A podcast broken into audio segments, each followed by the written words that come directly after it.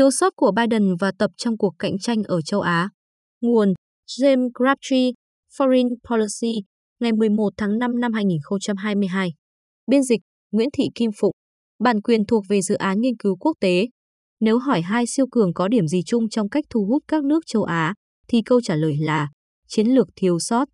Tuần này, các nhà lãnh đạo Đông Nam Á đang trên đường tới Washington để gặp Tổng thống Mỹ Joe Biden trong một cuộc họp thượng đỉnh được mong đợi từ lâu. Chương trình nghị sự cho cuộc họp của Biden với Hiệp hội các quốc gia Đông Nam Á, ASEAN, vốn đã hai lần bị trì hoãn, là nhằm ngăn chặn khu vực này chuyển hướng về phía Trung Quốc. Nhưng hội nghị thượng đỉnh còn được coi là có tính bước ngoặt vì một lý do khác. Trong lúc Mỹ và Trung Quốc đẩy mạnh cuộc cạnh tranh toàn cầu để tranh giành ảnh hưởng và quyền lực, mỗi bên đều đang chuẩn bị kế hoạch mới để giải quyết các điểm mù chiến lược của mình. Nhưng cả hai kế hoạch đều không có khả năng thành công. Hiểu rõ rằng ảnh hưởng kinh tế của Mỹ trong khu vực đang suy giảm, còn thị trường của Trung Quốc đang lớn mạnh, Biden sẽ sử dụng hội nghị thượng đỉnh tuần này để thảo luận về khuôn khổ kinh tế Ấn Độ Dương-Thái Bình Dương, IPEF, sắp tới của ông.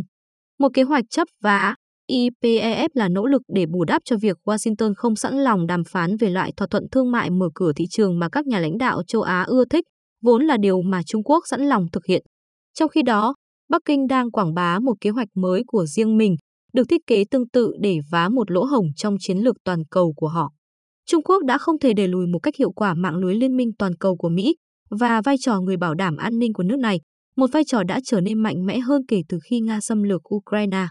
Đó là lý do tại sao Bắc Kinh hiện đang triển khai sáng kiến an ninh toàn cầu, được Chủ tịch Trung Quốc Tập Cận Bình trình bày lần đầu tiên tại diễn đàn Bét Ngao về châu Á vào tháng trước, nhưng cho đến nay vẫn chưa được định nghĩa một cách rõ ràng.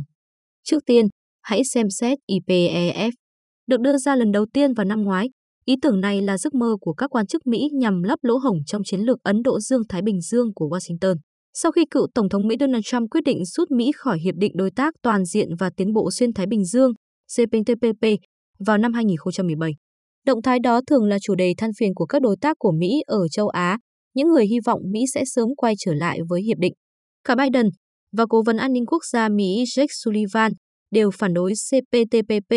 xem kiểu thỏa thuận thương mại này là con đường chắc chắn dẫn đến thảm họa chính trị trong nước. Do đó, IPEF được thiết kế nhằm đề xuất một chương trình nghị sự kinh tế tích cực, trên thực tế là một phương án thay thế vốn sẽ không mấy hiệu quả trong việc làm chậm quá trình hội nhập kinh tế ngày càng sâu rộng của hầu hết các quốc gia châu Á với Trung Quốc. IPEF sẽ là một nội dung chính tại hội nghị thượng đỉnh tuần này, mà Biden đã cố gắng tổ chức hai lần trước đó, chỉ để chứng kiến nó tiếp tục bị trì hoãn vì có quá ít nhà lãnh đạo Đông Nam Á có thể tham dự. Kurt Campbell, điều phối viên châu Á của Hội đồng An ninh Quốc gia Mỹ, vừa mới tuyên bố rằng xây dựng quan hệ sâu sắc hơn với ASEAN sẽ là một ưu tiên chính của Biden trong năm 2022, một sự thừa nhận muộn màng rằng khu vực này là một chiến trường quan trọng của cạnh tranh Trung Mỹ. Tuy nhiên, các triển vọng của IPEF không thực sự hứa hẹn. Khuôn khổ này tập trung vào các lĩnh vực khác nhau, từ sự rẻ dai của chuỗi cung ứng và năng lượng sạch đến thuế và tham nhũng, cũng như các quy tắc mới về thương mại công bằng và linh hoạt, chẳng hạn như yêu cầu các đối tác thông qua các tiêu chuẩn lao động cao hơn. Theo truyền thống, các quốc gia mới nổi như các nước ASEAN sẽ chấp nhận các loại yêu cầu khó khăn này vì đổi lại họ được hưởng lợi từ việc cắt giảm thuế quan và tiếp cận thị trường. Nhưng vì chính quyền Mỹ đã hứa sẽ bảo vệ người lao động và nhà sản xuất trong nước, vốn đòi hỏi phải bảo vệ họ khỏi sự cạnh tranh từ nước ngoài, IPEF không cho phép tiếp cận thị trường Mỹ. Đối với ASEAN, đây đơn giản là một thỏa thuận kinh tế không có lợi. Kết quả là một mớ hỗn độn với việc Washington đưa ra một thỏa thuận chẳng ai mong muốn. Các nền kinh tế tiên tiến như Australia, Nhật Bản và New Zealand có thể tham gia, chủ yếu là do mối quan hệ địa chính trị chặt chẽ của họ với Mỹ. Singapore cũng có thể làm như vậy, nhưng liệu các quốc gia địa chính trị quan trọng vẫn còn đang do dự như Indonesia, Malaysia, Philippines và Thái Lan có làm như vậy hay không vẫn còn là điều khó đoán. Chưa nói đến các quốc gia Thái Bình Dương nhỏ hơn như quần đảo Solomon, nước đang rất được quan tâm vì vừa mới ký một thỏa thuận với Trung Quốc. Dù bằng cách nào, kết quả sẽ không làm thay đổi cán cân kinh tế cơ bản giữa Mỹ và Trung Quốc. IPEF cuối cùng sẽ khiến chính quyền Biden phụ thuộc vào cùng một chiến lược cũ, không cân bằng, trong đó Washington phải tập trung vào sức mạnh quân sự và an ninh để tăng cường ảnh hưởng trong khu vực. Vấn đề của Trung Quốc là hoàn toàn ngược lại. Họ có nhiều ảnh hưởng về kinh tế và sức mạnh quân sự cũng ngày càng tăng. Nhưng nước này lại thiếu mạng lưới liên minh và quan hệ đối tác rộng lớn, vốn là thứ mang lại cho Mỹ tầm ảnh hưởng về an ninh, cùng với những lợi ích tích lũy từ việc là người tạo ra phần lớn kiến trúc an ninh hiện có trên thế giới. Bắc Kinh sẽ nhận ra minh chứng cho loại sức mạnh này của Mỹ trong chiến dịch tương đối thành công của Washington nhằm đẩy lùi sự xâm lược của Nga, dù là thông qua Liên Hiệp Quốc hay các tổ chức do Mỹ dẫn đầu như NATO. Chính trong bối cảnh đó, Tập đã công bố kế hoạch của Trung Quốc phát triển sáng kiến an ninh toàn cầu GSI mà ông cho rằng sẽ giúp xây dựng một kiến trúc an ninh cân bằng, hiệu quả và bền vững và bác bỏ tư tưởng chiến tranh lạnh, phản đối chủ nghĩa đơn phương và nói không với chính trị nhóm và đối đầu khối.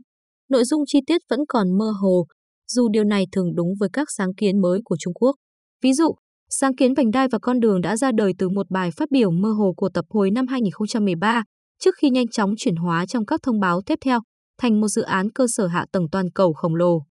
Trung Quốc có lý do rõ ràng để triển khai một kế hoạch như vậy. Ở một mức độ nào đó, giới lãnh đạo của nước này thực sự cảnh giác trước định hướng của trật tự toàn cầu thời hậu chiến tranh Ukraine.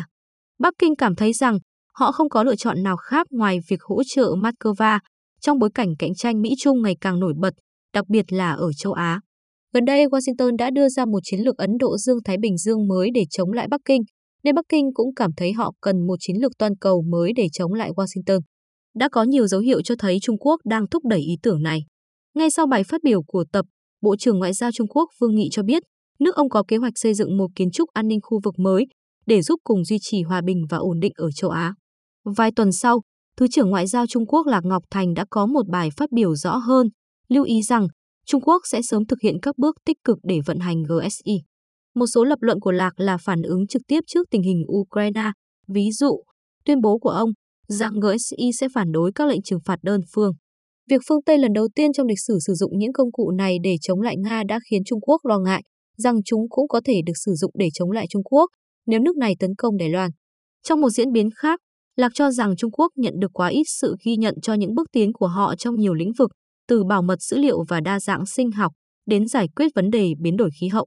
Điều này cho thấy Trung Quốc sẽ dùng GSI để cố gắng tìm kiếm bạn bè toàn cầu, đồng thời đẩy lùi các nỗ lực của Mỹ nhằm vào Trung Quốc thông qua các nhóm như đối thoại an ninh bốn bên, Quad. Nhìn chung, động thái này có thể hấp dẫn các quốc gia mới nổi ở châu Phi, châu Á và Mỹ Latin, vì nhiều quốc gia trong nhóm này đang hoài nghi về những gì họ coi là tiêu chuẩn kép của phương Tây và những lời kêu gọi đạo đức xuất hiện sau cuộc xâm lược Ukraine. Tuy nhiên, dù GSI có trở thành gì đi chăng nữa, thì nó cũng khó có thể đạt được mục tiêu trọng tâm, thay thế Mỹ trở thành tác nhân an ninh hàng đầu của thế giới, hoặc chỉ ít là của khu vực. Khi họ tập trung tại Washington vào tuần này, hầu hết các nhà lãnh đạo Đông Nam Á vẫn mong muốn Mỹ tiếp tục đóng một vai trò quan trọng về an ninh và kinh tế châu Á.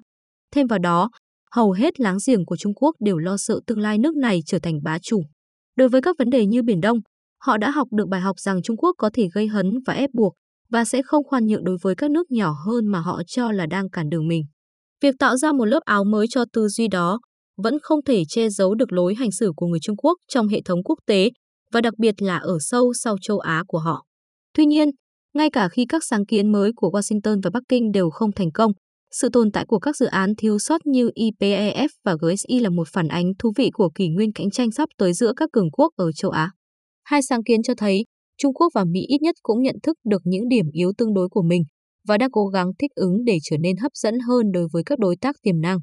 Nhưng về phía Mỹ, IPEF nhấn mạnh rằng Washington không còn sẵn sàng gánh vác những gánh nặng kinh tế mà từ trước đến nay vẫn gắn với vị thế siêu cường, đặc biệt nếu những gánh nặng đó liên quan đến rủi ro chính trị trong nước. Đối với Trung Quốc, vẫn còn rất ít dấu hiệu cho thấy họ đã sẵn sàng đảm nhận loại vai trò an ninh toàn cầu mà Mỹ đã đảm nhiệm từ rất lâu, khả năng và sự sẵn lòng phát triển các thể chế mở. Dựa trên quy tắc, những thể chế đôi khi hành động chống lại lợi ích của Trung Quốc và trong quá trình đó, xây dựng tính chính danh cho vai trò của Bắc Kinh trong hệ thống quốc tế. Nhưng phản ứng dữ dội từ cuộc khủng hoảng Ukraine đã cho thấy cả Trung Quốc và Mỹ đều đang mắc kẹt trong một mối quan hệ không có sự tin cậy, nơi các kênh liên lạc đã bị đóng cửa và cơ hội hợp tác là rất hiếm hoi. Động lực này có thể sẽ ngày càng xấu đi trong tương lai. Các hành động thù địch âm ỉ có thể vẫn được duy trì trong lúc chính quyền Biden tập trung vào Ukraine và cho đến khi cả đại hội đảng toàn quốc quan trọng của Trung Quốc lẫn cuộc bầu cử giữa nhiệm kỳ của Mỹ kết thúc vào cuối năm nay. Nhưng cuộc cạnh tranh mở, căng thẳng và gay gắt nhiều khả năng sẽ sớm tiếp tục sau đó. Khi các nhà lãnh đạo Đông Nam Á đến thăm Washington trong tuần này, họ và các nhà lãnh đạo của các quốc gia khác bị mắc kẹt ở giữa, đơn giản sẽ phải vật lộn với thực tế là hai siêu cường đang cạnh tranh với những kế hoạch thiếu sót, vốn chỉ có lợi cho chính họ.